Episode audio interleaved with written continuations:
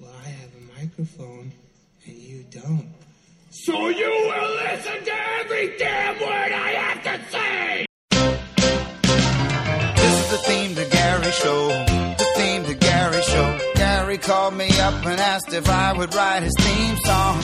I'm almost halfway finished. How do you like it so far? How do you like the theme to Garry Show?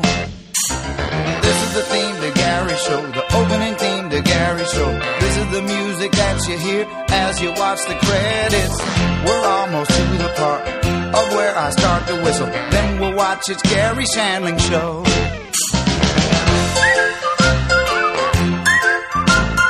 This was the theme to Garry Shandling Show. All right, episode 62. Oh, here it is. I did find the Spielberg notes. We didn't do a list We did not do a list. when we did our Spielberg documentary. Because today we're going to be talking about some Spielberg and a documentary. So I thought I didn't know I was supposed to do another top five. you should just always anticipate less If we're happening. talking about a movie, I- I- look up every actor, do a top five of every actor, producers, directors, just top five everything. I like to put things in lists. I do. I like to have a recorded um, account of what I was thinking about at that time, like where I would rank those things. Okay. But I like I like I like it to be known that it's just in that moment in time. It's not a forever list. It can change. Okay. So, uh, you have any notes before we get started? I do. I have one note, um, and maybe I'll put this up. So a lot like a few weeks ago, I talked about this guy who was a flat earther who built his own rocket to fly Yeah. to. Yeah, well, he launched. Did he fall off the edge? He he launched into space. Uh, his name is um, what was his name? Mad Mike Hughes. He's a 61 year old limo, limo driver, an amateur rocket scientist, and devout flat earther. He built himself a homemade spaceship and he blasted off. And um, you know, uh, they said his scheduled. It was last November, but given that it was it was kind of legal and borderline suicide, it got pushed back. But he lived. I watched the broadcast of it by these two gentlemen. Um, Oh, yeah, they look like they're. yeah, and uh, he wound up flying 1,875 feet in the air. I mean, the actual he's up in the air for about 30 seconds. And then he just plummets to the. Yeah, and then he has to deploy a second parachute so that he doesn't die. All right. So did he? He didn't. He didn't get high enough to see, shockingly, whether or not because there's this thing called gravity. I guess that would probably be enough to make you think that there's probably not flat Earth. But hey, if he's going to work on it, let let's go for it. Mad Mike Hughes. Now, so now he's going to run. Um, he's going to run for office. He's going into politics. He said instead. Because he's got a lot of uh, followers now that are. Uh, He wants to run for governor of California. he might have a shot. There you go. So uh, that's Speaking my of governor of California, just thought of this. Schwarzenegger had open heart surgery. Did you hear that? I did. It seems like he's all right, but you don't want to do uh, you don't want to do that when you're that age. Um, but anyway, That's my only note. All right. So my first note is: Did you hear Steven Bochco passed away? I did. Did your friend post something on Facebook about it? He did. Yep. That's how I. Uh, one of the reasons I found out. So now it's a service. Now it's not something to make fun of. Because otherwise you would have known Steve Steve Machko died. Yeah, I would never found out. it was on every media outlet. I didn't find out till this morning. I didn't know. Well, I actually have a clip. Oh, Our first clip, clip in a while. yeah. We're gonna pay tribute to Steven Bochco with one of his worst shows, uh, Cop Rock. mask. Item last on the teletype, we still got the Franklin Avenue flasher. Struck at two outdoor weddings and a school picnic so far this month. Male cock, 6'3", look for tattoos in unusual places. Okay, that's it. And hey, hey, let's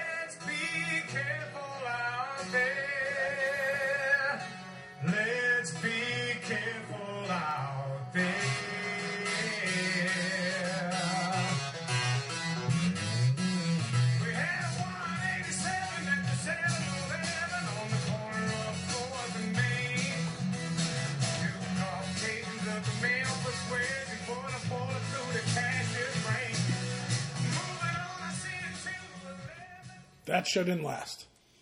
Okay. Well, I'm sure I'll appreciate the touching tribute. That's the first clip I've ever seen of Cop Rock. You've never watched Cop Rock? No. I actually did watch it when I was on. I don't know if that's shocking or not, but I did watch it. Um, and I guess before we go on to the uh, tournament, which is our first, uh, since we just finished watching. You just said tournament instead of tournament. tournament. Okay. I'm not. I'm Did not you watch any you. of the women's? I'm not correcting you. I'm just telling you that you said it. Did you watch any of the women's tournament? No. Did you hear anything that? Yeah, I heard what happened. That girl's pretty much a legend. This girl, Arike Ogunbowale. Uh huh. Final four, she beats uh, UConn with the last second shot. Then she goes into the national championship and then wins in the last second shot.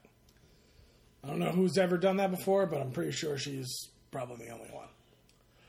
Um, so, Notre Dame Women's National Championship. There you go. There you go. so tonight's Villanova. Wait, I thought you were. You're not going to bring up the NBA uh, Hall of Fame because I seen you post about 15 things on it on Facebook. yeah, I'm pretty excited about the. Uh, pretty much every. Why would anyone ever get this? Is, uh, so this this is why I wanted to play contrarian No one's like cares about NBA Hall of Fame. because anybody can get into the NBA Hall of Fame. It's not like well, they're all getting in at the same time. It's kind of cool. I don't know. who. What do you mean? Who? Who's all getting in? Nash, Right? Who belong? Who would who would be in any Hall of Fame? Jason Kidd, Who's in any Hall of Fame? Grant Hill. Not in any Hall of Fame. I'm just saying they were all Suns players, and they all got in together. So Were they all Suns players together? Well, no. Well, yeah, I think Jason Kidd and uh, Nash played one year when he was rookie, and then they traded, and he came When he back. was a rookie, when Nash was a rookie, Yeah. wasn't Nash a rookie on the Mavericks? He was. He was, but then he traded. He got traded and came back. Know. Okay. Well, anyway, Was he? what? A rookie with the Mavericks? We're gonna have to look that up. He was 100% a rookie with the Mavericks. So, anyway, I just wanted to give a big glass of who gives a shit to all your It is. players getting into the Hall of Fame. Hey, no one liked my uh, posts on Facebook, so I know no one gave a shit. Listen, I we do full full episodes based on the Rock and Roll Hall of Fame, which could really be less of a who gives a shit, you know? No, he was drafted by the Suns in 1996, Oh, and then he went to Dallas. two years, and then he got traded to Dallas, and then he came back. Okay. So I think he played with Kidd for one year, but didn't start. They kind of bounce back and forth, but anyway. So uh, tournament. None of us won any money. Well, we did pretty good. We did pretty good. We need to go through those bets. I I, I have every intention of doing so. Um, but we didn't pick the national championships. No. So Michigan got blown out by Villanova, who's basically killed every It was, a, team. it was a snooze fest. Yeah. This Well, this whole re- tournament really hasn't been that great. There So- were a couple good games. I'm glad that like we'll just cut to the meat of it. Yes, I agree. Because like, so I was really excited for that one shining moment. For those of you who don't know, one shining moment's the song they play at the end with all the highlights. Most of you should probably know that. Anyway, um, I would say about ten percent of the people that actually listen to the podcast know about one shiny. what do you think? Ten percent of the people listening to the podcast is like a, Six? six, a sixth of a person. Six uh, one one person. Um, but uh, yeah, this, so they like I was like really looking forward to it because I kind of remember this being a pretty memorable tournament. And then as you're watching it, you're like, no, it really wasn't. Like, The only thing we could take is that uh, you know there's history. 16th seed beat a one seed. right? Um, I forgot about that Michigan hitting the last second shot to make it, and it looks like you know they made it all the way to the final. So that was uh, a huge shot. Right. And then uh, all the ACC teams pretty much didn't do anything. I mean, I would like to have seen Duke play. Well, wait, isn't the second biggest storyline Loyola make it to the final four? Oh yeah. So that is the probably the that's probably the biggest story of the Yeah. tournament. What's the sister Francis lady? Yeah, Sister Jean. Sister Jean, Um, who left like uh, we were. wa- Did you watch the Final Four Did I you see did. when she just like left early? No. Yeah. She like like left early. I'm guessing it's because she's 90 something and probably doesn't want to uh, deal with all the people like trying to get to the uh, um, ramps and everything. Right. Okay. Um, So yeah, she like left early, but they lost. It didn't matter. yeah. Well, uh, so yeah, really wasn't that memorable, you know. Um, and it shows that in the end, the best team usually rises to the top. You know, like Villanova was the one, like, you know, with the number two overall in the tournament. So it's not really a big surprise. Virginia, I mean, just sucked. They were like the number one team in the country for pretty much the whole year, and they couldn't put it together. That was four weeks ago. So um, And now Villanova's the champion. Yeah, I don't. Um, I have one friend I grew up with who went to Villanova, and he's annoying about this stuff. So I'm gonna avoid his Facebook for the next week or two. And his mom, his What is he mom, gonna say? And, and his mom is my Facebook friend, and she posts even more than he does about it now. You don't want your mom posting a bunch of stuff on Facebook. They won, Yeah, and then he gets like 40 likes. yeah. I was a fan because I went to school there. There you go. Yeah, Listen, that's what cynical people do who lose money. They sit around and mock people who win. I heard they greased up all the uh, The like, polls? the polls at the uh, Yeah, because because they can't have uh, white kids with twenty four thousand dollar tuitions like hurting their campus. yeah. Okay. I hope th- I hope I hope Well, Villanova survives. Why do we have to freaking that kinda tear ca- down shit? I hope Villanova can survive that kind of chaos. Why does everyone have to start tearing down shit when they win? We won. Let's destroy the school. Oh no.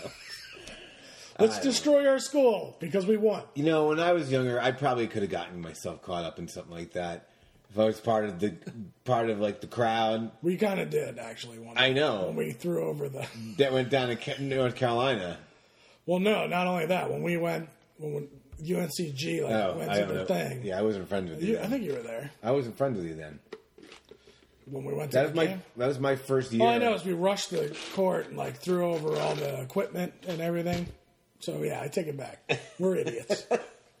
No, I got when UNCG made it the one year when I was there. Um, I got interviewed on the news. My thoughts, and I after they lost that first round game, we wa- we watched it in like the student center or something, the cafeteria. And they're like, "Hey, what did you think about the, the game? It was they played them pretty tight." I was like, "Scott Hartzell's a choke." Just bragging on the guy who got us the championship. um, and that, so we did go down to uh, Carolina for that one year. Yeah, I don't remember s- smashing anything No. or lighting anything on fire. But like there was a couple times we did go down. I remember one Halloween going down there and starting to do that, and then Eric, uh, our friend Eric, had to drive us home and like played Pink Floyd like really loud so that we'd fall asleep because our friend Aaron and I were like kind of yelling things at people because we were just drunk twenty one year olds and that we were acting stupid. It happens. So Yeah. grease up your poles, Villanova. Now we we've come full circle on this. you guys are here for a moment. I just want you to know. All right. So there's really not much to say. I mean, that's the Uh, We problem. got to check if we won money or lost money. I don't even know. I, I just there's. I mean, that's not really what we're going to be talking about on the podcast. We No. can do that on our own time. Yeah, we're but gonna do like, that. but yeah, I think that um, you know, I, I think we were both hoping for a little bit more action to talk about in that game. We got this Vincenzo guy, Yeah, I mean, the, DiVincenzo. the Michigan started off strong, Yeah, and then all of a sudden they started throwing up haymaker threes and like missing all of them. Do you think that like the announcers like Jim Nantz and uh what's his Billy Raftery get really excited when there's a white guy doing things a little bit more than they do if it was uh most most of the other college basketball players? No, I think. I think they're really enjoying that there's a guy well, named DiVincenzo. Well, yeah, it's, it's a cool name to say out loud, you think that's what it is? but it's also like he wasn't even a starter. Like he came in and like blew up. I see what you're saying, but I, I think it's more of like this unknown guy who come not unknown, but this guy who comes off the bench and just has 31 points. Yeah, I got you. I, I don't mean to immediately go to the race card, but I noticed how excited, you know. He was pretty money. Yeah, Guy was fucking hitting And I don't even when I say that, I don't even mean it as necessarily like they're like on the white guy kick as much as the guy who's different from everybody else. It's like when Tiger Woods comes in and kills at golf, and I mean it's awesome because he's awesome at it. But when he first came in, everyone's like, "All right, this guy's different," you know. And everybody was rooting for him. The I'm gonna get myself in trouble if I The keep talking. Italian guy. But uh, yeah, DiVincenzo, and he's he wins finals MVP. Yeah, he won finals. Was he the tournament MVP? Does that count for the whole tournament, or is that just for the game? for the final game. Most outstanding player. They call it MOP. It's not MVP. so where did he win? what do you mean? He won most outstanding player. He won. Yeah, he won most outstanding player Of the for- tournament or the no, game? of the last game. The game. Not for the tournament. I don't think they have a one for the tournament. They make, they used to have like an all tournament team. Well, maybe they do it after, but they didn't announce it tonight. Hmm. Okay. Well, I'm trying to see what he won exactly, but Most outstanding Donte player. Just told you. I, I know what you told me. You don't believe it. Well, I'm still not sure Cameron Diaz uh, retired from She came out, by the way. That was- should have been my note. She actually said she was retired. Okay. She came out and said in a statement that she was pretty much semi-retired. Well, um, I'm reading this article. I don't see anything. I do see a LeVar Ball. Why don't you type in DiVincenzo into the friggin' I do see a LeVar Google. Ball reference in this story about the team, about Villanova. I don't know why. By the way, how was your Easter? How was your Easter weekend? Oh, it was great. Did you do anything? No. What did you do? So on Sunday, I Yeah, wo- well, you said you were going to tell uh, me. well, yeah, it's not it's not that exciting, but I woke up at I woke up at 7 a.m. on Sunday Oof. and went to my friend's house to go watch uh, Tottenham and Chelsea play because he's a Tottenham fan, and I'm a Chelsea fan. Sounds like a great time. It was really hard. it was really hard to get up and sit. Like you know, we had spent the night out earlier at their house. Like we had like you know we were doing we had like an art night. We were painting and stuff. You were painting? What We- did you paint? We, painted these stones that they're going to put in their garden. Scott was here. That's what you put it on there. I actually did paint the rim in yellow and black, and then in the yellow, my intention to paint in dry in time, but I will go back and do this, was to paint the members of the Wu Tang Clan around my thing. So we do this with their six year old daughter. It's really nice, and they list. He list. He's one of our only listeners, so I don't mind giving a shout out. Um, but anyway, so we stayed up all night doing that. Did you join in the Easter egg hunt? So he did. So his daughter has an, has her own Easter egg hunt. It's just by herself, and they get her like gifts. What do you mean? Like she does it by herself. He he go like they tell you know they tell her the Easter bunny's coming. Which I still don't understand the Easter money. I've never understood the Easter money. So you didn't believe in the Easter bunny when you were a kid? No, Really? dude, that's a thing. That's not our thing. I know, but you guys still like you know. He was just a guy. He didn't resurrect. But they don't teach you that he resurrected when you're a kid. You don't really know that. I mean, some people probably do. We, we just, you just. I knew I, I was going to have peeps. That's all I knew. You got candy, right? I got some peeps. So you did partake.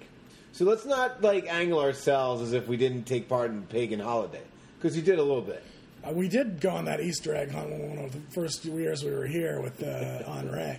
We did some That's right. Easter egg hunts. That's right. So uh, no, so he didn't like you know the way they, I think everyone's got their own thing. They tell um, their daughter that the Easter bunny came and they hide all these eggs and presents throughout the backyard, and you got to go find all the eggs and you know the presents.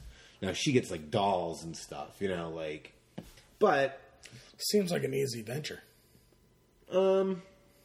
because no one else is looking for him. Well, that's the thing. So it was an interesting experiment because she, you know, You know you're going to eventually get them all because you're going to be like, I don't know. And your mom's going to be like, well, why didn't you look at by the bush? Did Yeah. you see the bush? we so we put the game on pause and I walked out and helped. You know, hey, think I see one close to me. You know, like that. You're happened. warmer. You're warmer. Um, but uh, so the thing that's interesting is, so yeah, she's doing it on her own. You know, he puts them all out the night before, and then um, we like sat down and like, hey, good, wow, what'd you get? Oh, that's cool, you know, like that. And then I went after the game, after Chelsea. Was I didn't even know that the Easter Bunny was the thing that like like you're supposed to believe that the Easter Bunny hid all the eggs. That's the thing. that's their thing. I don't think that's a. I don't think that's a real thing. So like we had an Easter egg hunt at my brother's for his kids, and then they have their friends over, and there's like six or eight kids that are looking, and we all hid the Easter eggs. They like go inside, and it's like Yeah, that's what's normal. It's it's like they know the parents are. it's hiding. like the beginning of Ready Player One when they're like re- revving their engines to like drive through it. These kids are like, getting ready to, to like go get chocolate.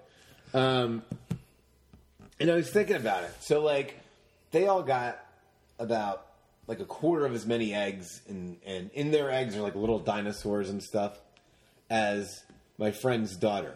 Now, they probably would kill to have their own backyard where they could get all their own stuff, yeah. right? Um, but at the same time, she's probably like, dude, this would be a lot more fun if I had someone, you know, if I was doing this with someone. And I was thinking, even when you're a kid, it's always the grass is always greener. You can't win. So we, we learned this from. You're still going to get presents. Yes, you're still coming out on top either way. I'm just saying. They don't understand that. Right. But uh, so that so, I, so then I did the second Easter egg hunt on Sunday. You want the two. I went to two Easter egg hunts. Uh, after that, I went to the Laker game. It's second row. Yeah, that's nice. Yeah, nobody good played in the game, but it's fine. and my friend talks his way up into I tell you this into the Hyde Lounge, which is like this club within. On an, on an Easter Sunday, I'm sure it was packed.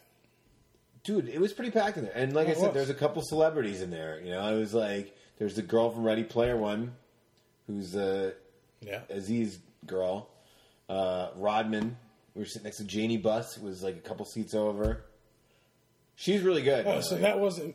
So they were sitting in the club, not next to you on the. No, no, this is all on the floor. They're right. The club, the club's full of um, of just douchebags who spent way too much money to go sit in a club, like a million miles away from the court. Like you're not going there. Yeah. Like you can watch the game from there, but why would you? You know. Um, anyway, it was really fun. I haven't been to a, uh, an NBA game. I know. I was just thinking that I wanted to go. I'm gonna. If I go to Cleveland here, I'm gonna go to one of those games. Got to go check that out, right? I would think so. I mean, it doesn't seem like that's as easy a ticket to get as You can get tickets. I know- nothing's ever sold out. I never said it would be. I may have to play it, pay a little bit. That's all I was saying. Yeah. I don't know. Are People, I don't know. So yeah, uh, that's that was my Cle- Cleveland playoff games. Yeah, we're gonna have to pay a little bit more. all right. That's my Easter Easter Sunday. Cool. Yeah, that that was really nice of you to to say cool like that. Because I know it's only halfway that cool, but that's still nice. Hey, you had some activities, It's a long day. and then you probably woke up at like noon today. No, some motorcycle drove down my alley and like set off like a, a car alarm. Who has car alarms anymore? So at like seven this morning, it just meh, meh, meh, for like a minute and a half, and so yeah, I haven't. Probably have a raging headache. Um, but yeah, uh, so Cool. V- Villanova, yeah. Villanova, Way you go! you won uh, two of the last three years. And you shouldn't have won two years ago, but we won't get into that. What happened two years ago? Uh, when they beat North Carolina, North Carolina was just a better team. Oh, okay. Um, so what are we getting into today? So, well, we were one thing down, two to go. Um, we were doing the the championship. We were going to review Ready Player One, and we were going to talk about Sunday TV or, or TV specifically the Garry Shandling documentary. What do you want to do first?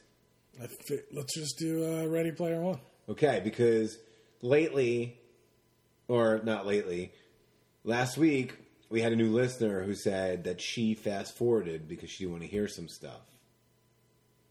Or wait, she fast forwarded to the review. I have another friend who fast forwarded through the review because he didn't want to, he, us to blow the movie for him.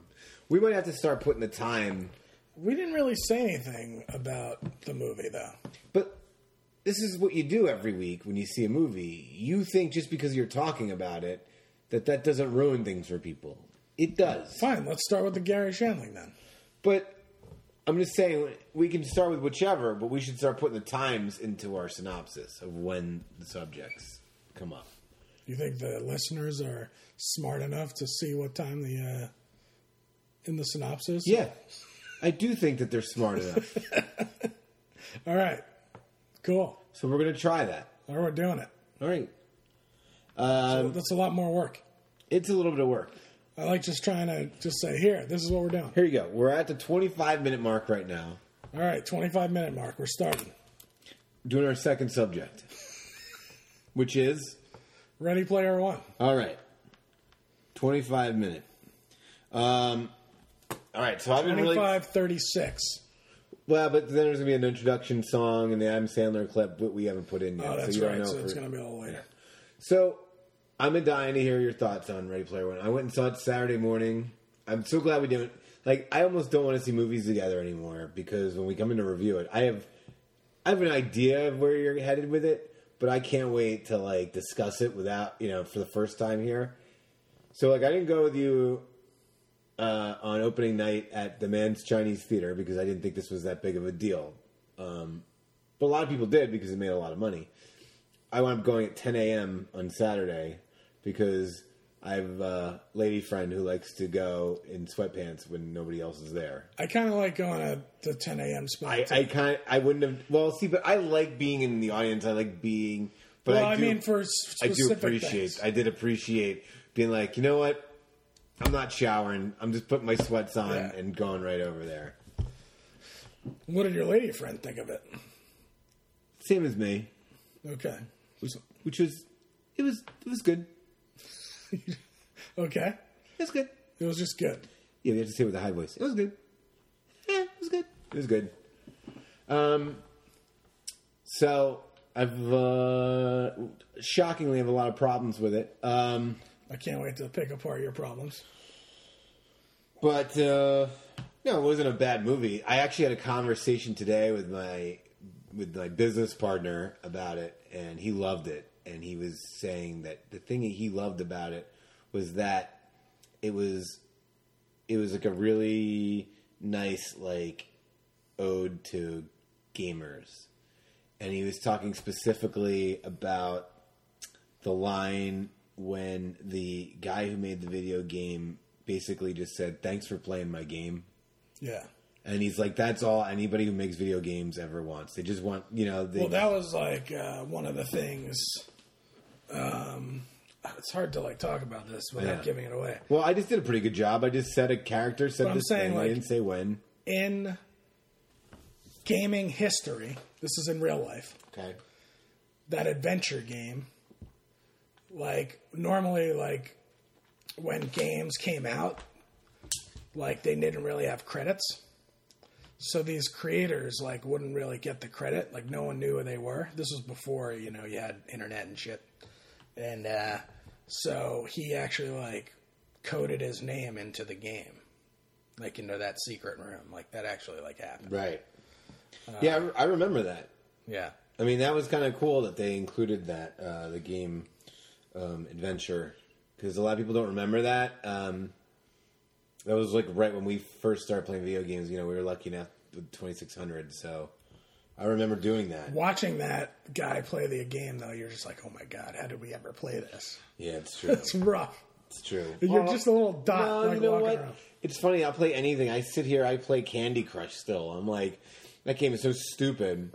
yeah but you're in that game you're just like a little dot and you just walk around I get it, but I'm just saying you could. Right, you're right. You're absolutely right. But but it is amazing. It's like you can give a kid a ball and they'll make a game out of it. You know. Yeah. It's like if there's a way to have it be competitive, there's a way to play it. Um, but yeah. Um, so overall, I thought it was good. What did you think? I really liked it thought it was great Was there any chance you weren't going to love this movie? It was a fun time at the theater yes because i had read the book and they the thing is, is like they changed a lot of the book, which uh, I had heard before I went in to see it. Obviously, um, people were talking about it, um, which we'll get into because a lot of the things in the book they were just playing video games. That's not very cinematic. It's still a great book, but seeing it on the big screen, you know, that chase in the beginning wasn't wasn't in the book Okay. Uh, that was all made up. So, like, uh, in the book, he has to play a game of joust and beat the computer or whatever. So, I don't know. They did a. I, I loved it. I thought it was uh, really fun. I did see it in 3D IMAX, which in the beginning when they were doing the. Uh, I've tried to stay away from IMAX or, or uh, 3D beginning, I was a little dizzy. I'm not gonna lie. When it started going through all the worlds and teaching, like setting up the story, Here's one of the but I problems. thought with- the animation was great. one of the problems I think with with the 3D is um, We were up close. well, you know, with 3D they, they still haven't totally figured out the color, and this has so many Easter eggs in the back background of it. Not that you're totally catching them anyway, because there's Yeah. lots of you know you're gonna miss, but you're a lot less likely to catch anything with that because you know you're because the focus is all on what's exactly in front. But I didn't see it in 3D, and I would have I would have preferred to see it. But I didn't think it was like visually fun. Like oh, it was. You don't. You're good with an hour and a half or whatever of uh, cartoon characters. Yeah, I was fine with it. I knew it was gonna what it was gonna be though. Yeah. I'm. I'm. I'm not disagreeing with you. I'm just. I. I to me, that's the biggest problem is that the. Um, They're saying that it could be nominated for best animation, like movie, because it had so much time as an animated. film. okay. Well, all right. So that's my biggest problem right now with it is the consequences weren't high enough for me. Um, when you're watching an avatar instead of a person, the worst that can happen is like their game's over. Yes, I realize they lose their money, but that isn't high enough stakes for me. Like I, I it's you know, it's not life or death. Well, in the as you can tell from the movie, it kind of was because they were like poor people. I understand that, but I just mean like if I'm watching a race and it's like a death-defying race, and the person, if they die, they don't really die. It just lowers the stakes. Um, They're kids. They shouldn't have to die. I know I'm going to be met with an argument at every point. I'm I'm not saying that you could make it a different way. I'm just telling you that low those stakes are lower than what I'd prefer. You'd like Death Race, basically. Well, I'm just saying like I'm not as compelled to watch a cartoon do things if it dies that it's like wah, wah, you know. I, I understand what you're saying. Like Jumanji, when they just come out of the sky and they're done. Well, it's, even then in Jumanji they had three lives. You know, if they don't get that third life, they're gonna die. Like they're not coming back. Um, I'll say that okay. So that that's my my first. It's not, not my problem with it. You wouldn't change that about the story. It's just something that doesn't make me love the story as much. Um, my next. All right, so another problem I have is I'm kind of tired of Ben Mendelsohn playing this bad guy version. Yeah, he. Uh, He's way too good of an actor to keep playing like Same the bad cartoonish bad guy in every movie. I get it. Get your paycheck, Ben. I understand, but uh, let's do something with some substance again. Like, not that this is some. I mean, the character has. some what do you think of. Mark Rylance? Okay, That was the one thing I have to say miscast. You know, it should have been, and I was thinking this the whole time. Michael Shannon. no, that's interesting. He would have been a lot. It's- the only thing is, got to be a little older. It's not my. It's. I, I'm not upset that Mark Rylance. I don't. I'm not like mad at him as much as I don't like that character. I think, and I was trying to explain this to my friend today, and he was like, "I don't understand what you're talking about." So I'm sure it'll be great on air. Um, I was saying that uh, I don't. I wouldn't have made my video game guy that stereotypical video game guy. Like he's like this super dork, right? Like, but he's like The thing is, there's a. I know you're saying, but there's a. It comes from a book, I understand. so it's kind of. It's not like they're creating this character out of nowhere. This character was already written to be kind of like nerdy and But you Like that. right? Okay, but you can still be kind of nerdy and not be like every stereotype of that person. You know, it's too easy. Like, there's just right. There's, I didn't. I thought they should have used a different actor okay. because seeing him with the long hair, like I, you could tell it's like a wig. You know, Yeah, like yeah. I was just like, this guy, his hair is really not like that. Right. Um, so yeah, I, I understand that. Um, my other biggest problem, which is what I told you, was that the girl winds up being like this attractive. Um, the she winds up being the love interest. She winds up being like this pretty hot, like girl, and um, that's fine if you if we're just gonna play it like that. But they try to play up that she's got this birthmark on her eye. Well, here's the deal. Oh wait, hold on a second. 'Cause I was and it, it's my it's my, my, my it's my like I said from Yeah. it's the ponytail and glasses from from uh, not another teen movie from like the eighties movies. Like she's got a ponytail and glasses. Like I don't mind that she's hot, but don't try to don't try to pass off this minor flaw as a way to make her like something that's not like she's still like pretty hot. You're like, come on. It's not okay. So I was thinking about this after we hung up last night, uh, or whenever we talked. It's not. She's if you grew up, she's like a young girl. She grew up her whole life with this friggin' birthmark on her face. She's self conscious about herself. She doesn't want anyone to know what she looks like, and she's not happy about the way she looks. And it's not like she's yeah, she's telling people you wouldn't like me because she's not happy with herself. And then he shows up and he goes, you know, you're beautiful, and she feels good about herself. That's what. But that's how everybody feels. I I understand why she feels that way. And again, everybody's got don't you have things that you're like like I don't know. Oh yeah, You know, like would none of us look in the mirror and be like you know, you're handsome. you know? So I, I get why the character's made that way. I just think it's a cheap cop out way to cast a good looking girl to be not good looking and trying to pass it off to your audience that way, which annoys me because I like to think our audience is smarter than that. okay. Well, she was a good actress, so Yeah, I liked her. I liked her. I liked the Yeah. character, and I'm like, you know, I get it all. Um, I also, uh, yeah. So th- those were like my major problems. Um, like I said, didn't dislike it. I'm just not. I'm. It's. It's. That's a, like for me. That's a hard movie for me to really like a lot because I don't like CGI. yeah.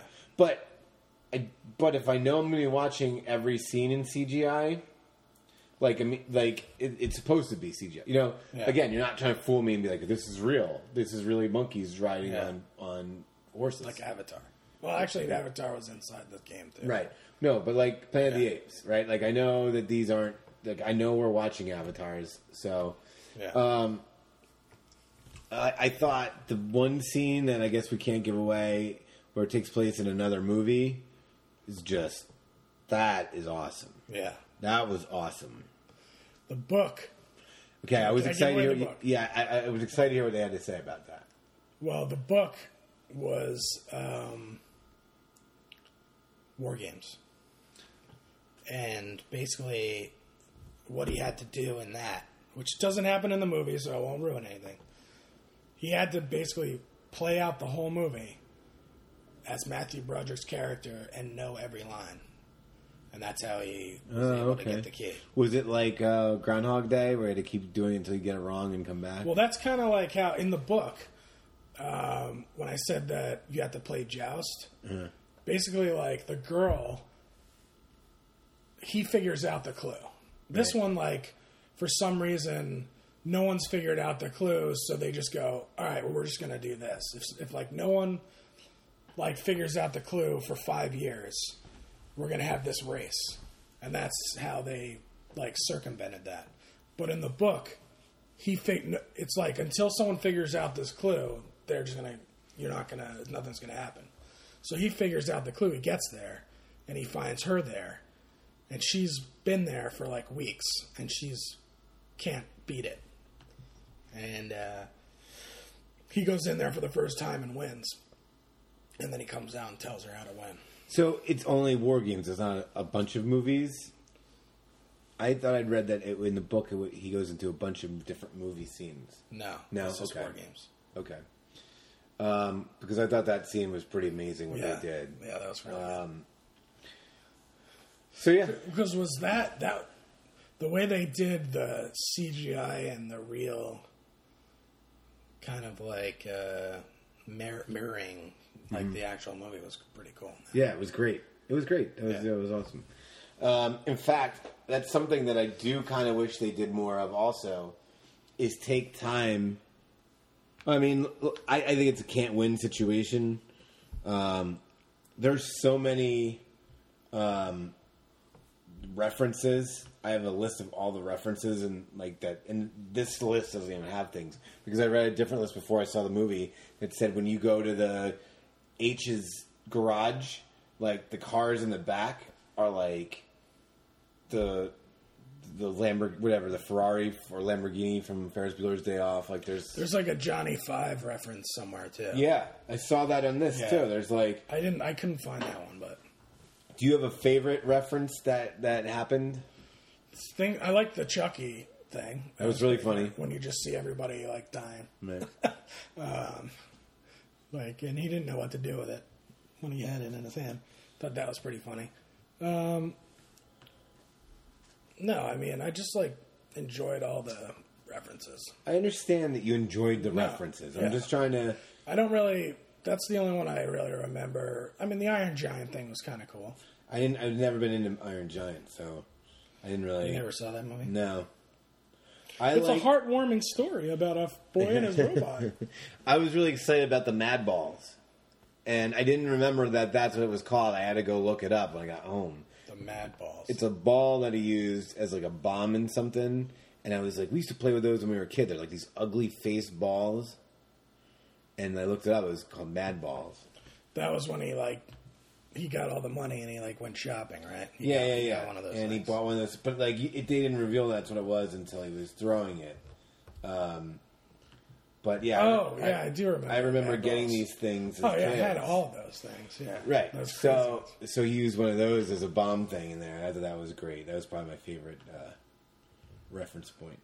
ones. I want to know how they got all the uh, rights to all these things, like Yeah. Godzilla and all that stuff. Well, like I didn't even realize there was a couple of like Star Wars. Yeah. Well, there was in the It was Stormy right, yeah. but I didn't see that. Like I, I missed all. I mean, there was so much stuff. shit when they uh, when that war started happening. That But- you're just like, I, I was thinking while I was watching this, I'm not going to see anything Star Wars because that's going to be too expensive. And I'm watching, and Yeah. I'm like, I read it. I was like, oh, I guess they did. Um, so I don't know how you get. I don't know. Like, I do you guess play- everyone Steven I was Spielberg. gonna say, do you play hardball with Spielberg and be like, nah, you can't use this? Yeah, I also heard that the book had a lot more references to his movies and his stuff than this did. And he he cut out references to his own stuff. Like I think E.T. was part of.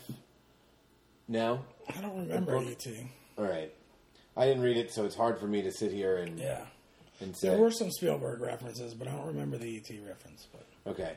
So, um, my, I guess the big underlying theme as we bring this to a close on this was that this is like old Spielberg, like Amblin Spielberg coming back. Um, did you get that feeling from this movie? Like, I enjoyed. It. Yes, I like the uh, creativity and the the fresh like take on everything. Because right now, movies are so like sequels and all this stuff. I don't know. I just felt this was a good time for this one. Um, I I get I get why people feel that excitement about it. Um, that it's like you know the kids win, parents are bad, that kind of thing. Um, but again, the fact that it's being done with avatars versus real people just takes takes that out takes me out of that element the way I'd like to be. All right, Ready Player One too. We'll do all humans. Well, no, I mean I understand No, why it has to be that way. We'll just try it out. We'll see if it works. That wouldn't work. That's not true. There's this movie called uh, eXistenZ. It's a Dave what Cronenberg or whatever that movie is. Yeah. uh, where they hook themselves up, humans hook themselves up to this machine, and they basically are in this machine, and they have to like circumvent or play the game. And when they say something to a character, they have to say the right thing for them to move forward. And it's real, and it works. Well, I don't know if that would have been as effective in this movie, but No, um, I do. Look, I'm not saying they did anything wrong. I'm just saying that that's not going to be something I'm going to get as ca- find myself Right. getting caught up in, and that's okay. you you just have a history with CGI. It's fine. It's got nothing to do with the C. Like again, I understand where you're coming from. You you get more like emotional emotionally attached. emotionally attached to real people rather than Right. Yes. CGI stuff.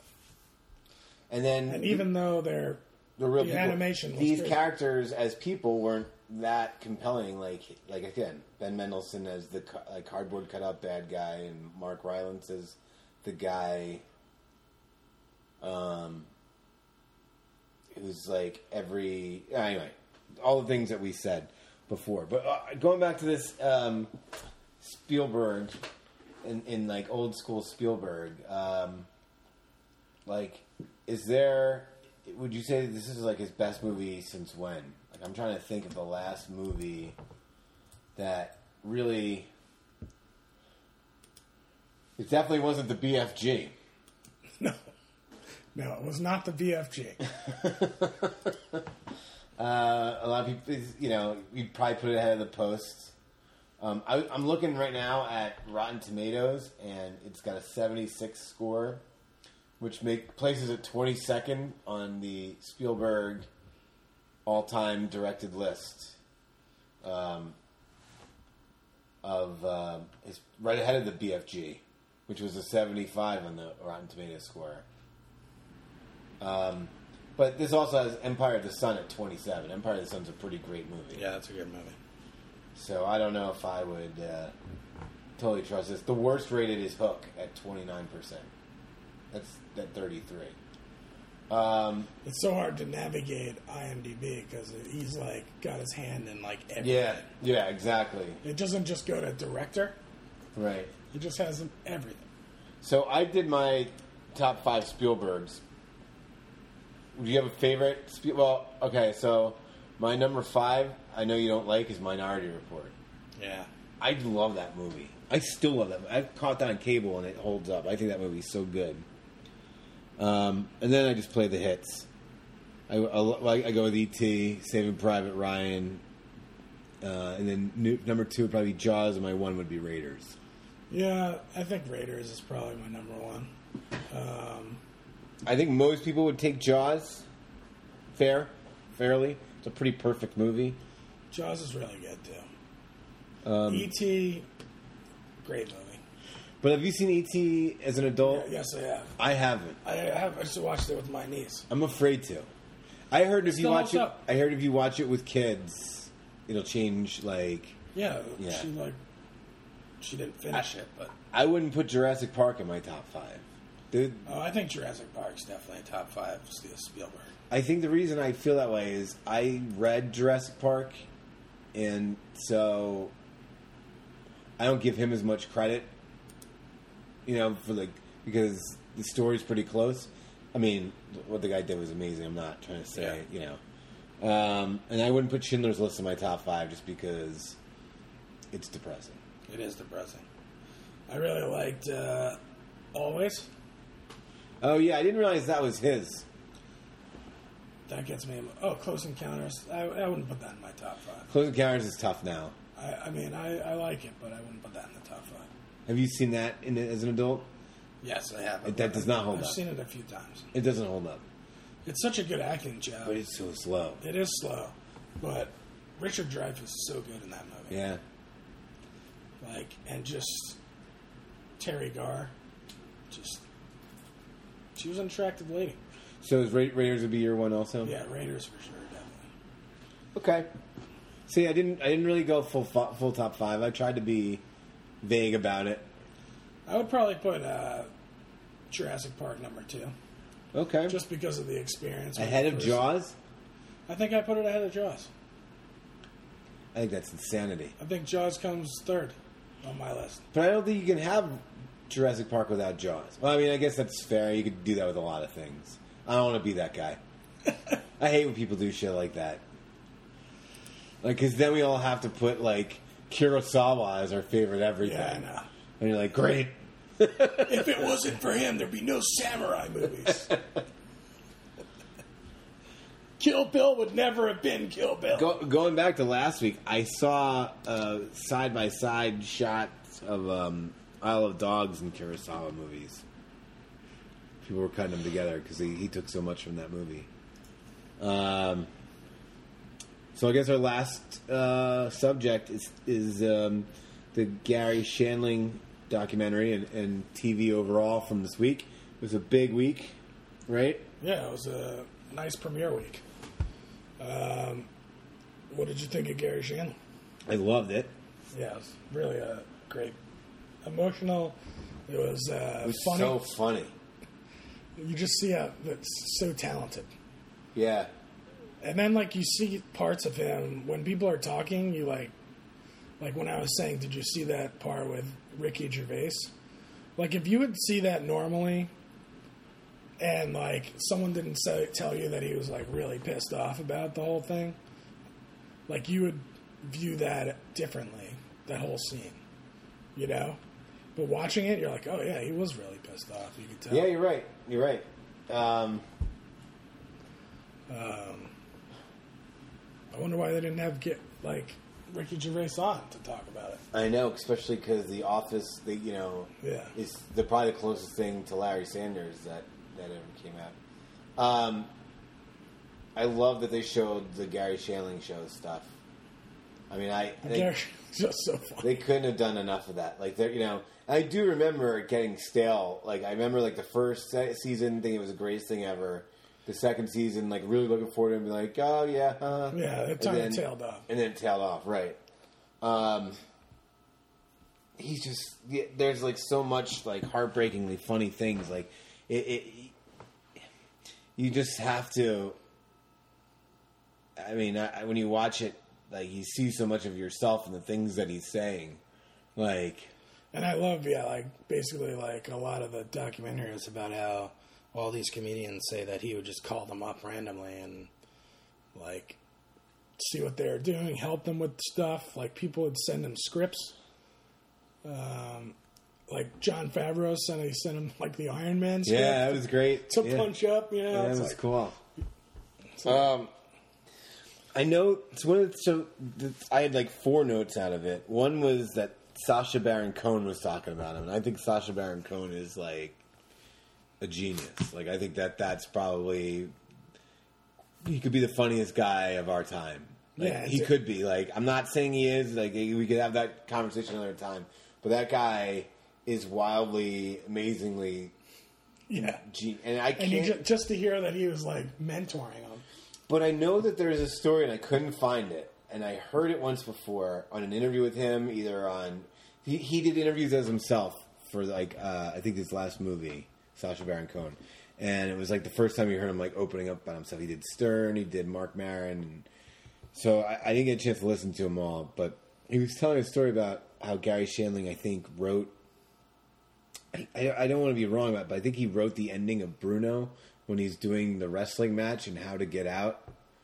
Um, in, like when he, they start, the guys all start making out with each other, and The gay. yeah, in the middle of the wrestling match, and they and they they had brought in this whole group of prisoners in, in the Midwest to watch this wrestling match, and then they have guys starting to make out because they want to get everybody all fired up. And, anyway, um, but I couldn't find the story, so I don't want to. But I know that Gary Shannon had something to do with with all that. Um, I was saying to you, I really liked that at the end of the movie they were using that kid that that director's footage from the documentary. What a great documentary that would have been on his basketball game. Yeah. You know, that's something that would have been cool. Garry Shandling used to have this basketball game with all comedians and stuff, and um, I thought the Bob Saget stuff was really touching. Yeah, that was uh, one of the best parts, like where he like had to like choose between the manager and him, and he's like, "Dude, I can't like leave the manager. He's like hooking me up a job. And he's like, I need, I'm like godfather to his two kids. Like, Yeah.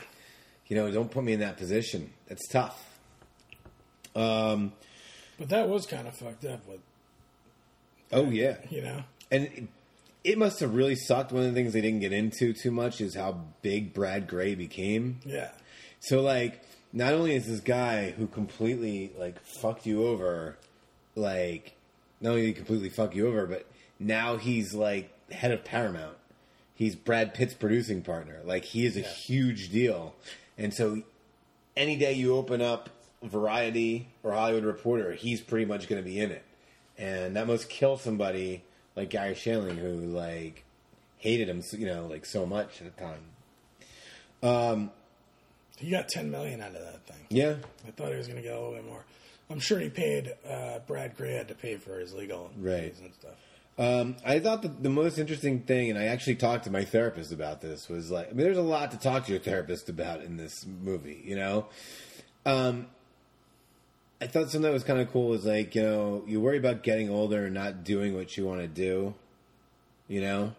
And she's like, oh, is that what happens in the movie? Like, he, he dies before doing what he wants to do? And I was like, no, actually, the thing that's really weird is he he has that falling out with Brad Grey, and then takes like the next ten years to just do what he wanted to do Yeah, like and come to peace with like his life.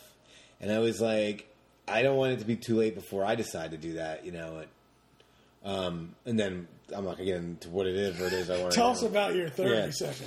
But um, but the thing that's so um, like tortured about it is even after that, he still had to get back into show business. Yeah. It wasn't everything that he wanted, you know. Yeah. Like he doesn't say it, and it's not. But it's like that's, that to me is like everything in one, in one one thing. Yeah, and I really liked when, uh, right after that, This is part of that uh, comeback is when he did the animated movie, and he was like, so like, like had to get it right, And then, like, the- rewrote. and the director was like, normally people just come in and like say their lines and leave, like, and he's like, as a director for something like this, like I really appreciated that, you know, that he like cared that much. Yeah, yeah, it's fun. Um, my other, my last note was one of my favorite things. I forgot about how bad that movie was that he made. yeah, Like, I think we rented that. I think we might have been in college or Yeah. or see, but yeah, and it was so bad. And I, I was just part of me felt justified in the fact that it was that I think bad. we saw that in the theater. Maybe I think we went to the theater to see that. um, I didn't realize it was a Mike Nichols movie, but I love that he was fighting with him about it. Not loved it, but like I thought Mike that Nichols was was like, "This is terrible." yeah, I thought that was all so interesting. But my favorite thing about all that was that he wrote fake reviews for it. Oh yeah, that was great. That was like my favorite thing of the whole. In- all- in his journal? Yeah, he wrote like fake reviews, and it was like it was so funny. Um, but yeah, so if you haven't seen it and you got four hours to spare, Four and a half hours. yeah. Well, you only really need four because I lost the last twenty minutes until you just showed it to me. Um, it's really worth watching. It's like really good. Um, and then all the other TV uh, premiered last Sunday, and we're, we're doing this on a Monday, so we've gone through two episodes. Um, I guess we'll hold off on Wild Wild Country to really go into that. If you're not watching Wild Wild Country, you should probably be watching that. Um, Billions is off to a hot start. I know you don't watch Billions, Don't watch it. but It's good stuff. yeah, I mean it's yeah, it's it's Billion. It's like so over the top, but it's good. Um, I can't believe you don't watch it, given how much you like Paul Giamatti. I know. I watched the first season. I just was like, eh. Um, I have not gotten past the first five minutes of Trust. Oh, I love Trust. I've watched Well, I, that's why I'm, that's why I'm laying this to you. Yeah, the two episodes were great. I mean, I think it's shot really well. I mean, I've as I told you before, I was like, I watched the first episode of Trust and then like watched the movie, all all the money in the world, and I'm like, I wish I didn't watch that movie. So that's why I haven't watched it because you said that. I mean, that's that's not why I haven't watched it. That's why it's become lowest on my priority list of, of shows because that was something I was fearful of because I really like that movie. Is it the same story and everything? No, it's a little different. Okay. And I really, this is a hot take, and you're gonna think I'm crazy, but I like seeing, um, what's her name? Uh, who's in the show? Uh, Hilary Swank. Hilary Swank and uh, Brendan Fraser acting together. I don't know why. It's pretty. Does pretty Brendan. Fraser play Mark Wahlberg's character, Yeah, and she plays Michelle Williams' character? yeah. That's a tough. That is a hot take. I like it. I don't know. I didn't really like Mark Wahlberg in the movie, Yeah, I'm with you there. but I think Brendan Fraser's he's got a he's got a different character. Yeah. He's like a Texan Right. like guy. Um, I don't know. I miss Brendan Fraser for some reason. I don't know why. It's okay. You're allowed to miss Brendan Fraser. I read a good article on him about like what he, he's been doing with his life and all that stuff, and how it's been tough for him. So let's go, Brendan Fraser. Good luck. Come back. Um, Barry. Barry is really funny. Barry's good. I don't think it's really funny. I think it's just funny. The first episode was really funny. I was. I thought it was good. I just thought. Yeah. I thought it was serviceable. Like I'm in. You, there's the, all those subjects are just things that are going to get me in with all those people. So, um, yeah, Barry's pretty good. But I'll tell you, my MVP right now is Silicon Valley. Did you watch last night's? I did. Jin Yang is the best. So, That whole court case was the best. so here's the thing. They they lost uh, with T.J. Miller. Yeah. Um, and so he was kind of like the, the the I don't know. I want to say he's the best character, but he's like the character you're laughing the most at. You know, like he had the most lines. He had the most. He was the biggest scene stealer. And you're like, how are they going to do this without him? And what they're doing by replacing his scene time with Jin Yang Yeah. is just some of the funniest shit. Like the first episode when Jin Yang writes a fake letter to say that Yeah. he uh, like his He's will, dead, yeah. and he's like, "What's your name? Yang Jin?" He goes, "No, I'm from." We switched first name with last name, and he's like, "All right, whatever." And he's like, "So I, Bachman Erlich, leave everything to you." What was that? Was that an accident? I don't know. Um, No, I don't know what's going on. so, um, yeah, I thought that was really fun. I, I, I think that they're they're really hitting on all cylinders. I do this every year at Silicon Valley. Yeah, I love They'll that be whole like, thing where he's like, he's got to pay all the bills, and he said like, he like made some comment how TJ Miller's a mess. Yeah. and then, uh, yeah, that scene was just great. Yeah, And then he like had the whole. He's good. He comes in with the, the ashes. Oh man, I do think that there'd be a, a little bit more of a vetting system on somebody dying than bringing in their ashes and saying, "All right, well, then you take his debt." But it makes the story go along, so I'm down with it. Um, but yeah, I'm I'm, I'm pleasantly need a death certificate. Yeah, something like that might be important. Um, I'm I'm really pleasantly. I mean, and they always throw in a good dick joke in that show, and uh, yeah. So I mean, would you say Silicon is you think Barry's funnier or Silicon Valley right now? What's making you laugh harder? Uh, Silicon Valley. Probably. Okay, Barry's still funny though. yeah, I got you. it's, it's fun. Gotcha. Cool. Well, uh, Is no, that- that wasn't a get you. It wasn't a get you moment. I just wanted to ask that seriously. Okay. Right? Good stuff. Yeah. Is there any other TV we need to talk about? I was trying to think if there was anything else from the Sunday. Uh, I don't think so. All right. I guess you can go home. Yeah. All right. Well, uh, I guess we'll see you next week. Jersey Shore. Oh no! this week. So we're gonna have to watch Jersey Shore. Jersey Shore Family Reunion starts Wednesday. We gotta we gotta check it out at least for the first episode, and we'll see what it's. I know we got enough challenge, but uh, we gotta see what's what's going on because the situation's going to prison for five years, for five to ten years. And I don't know what he's doing on the show. I guess getting money to pay off his uh, Lawyer. lawyers and stuff. But yeah, he's going to prison. That's happening. All right, later.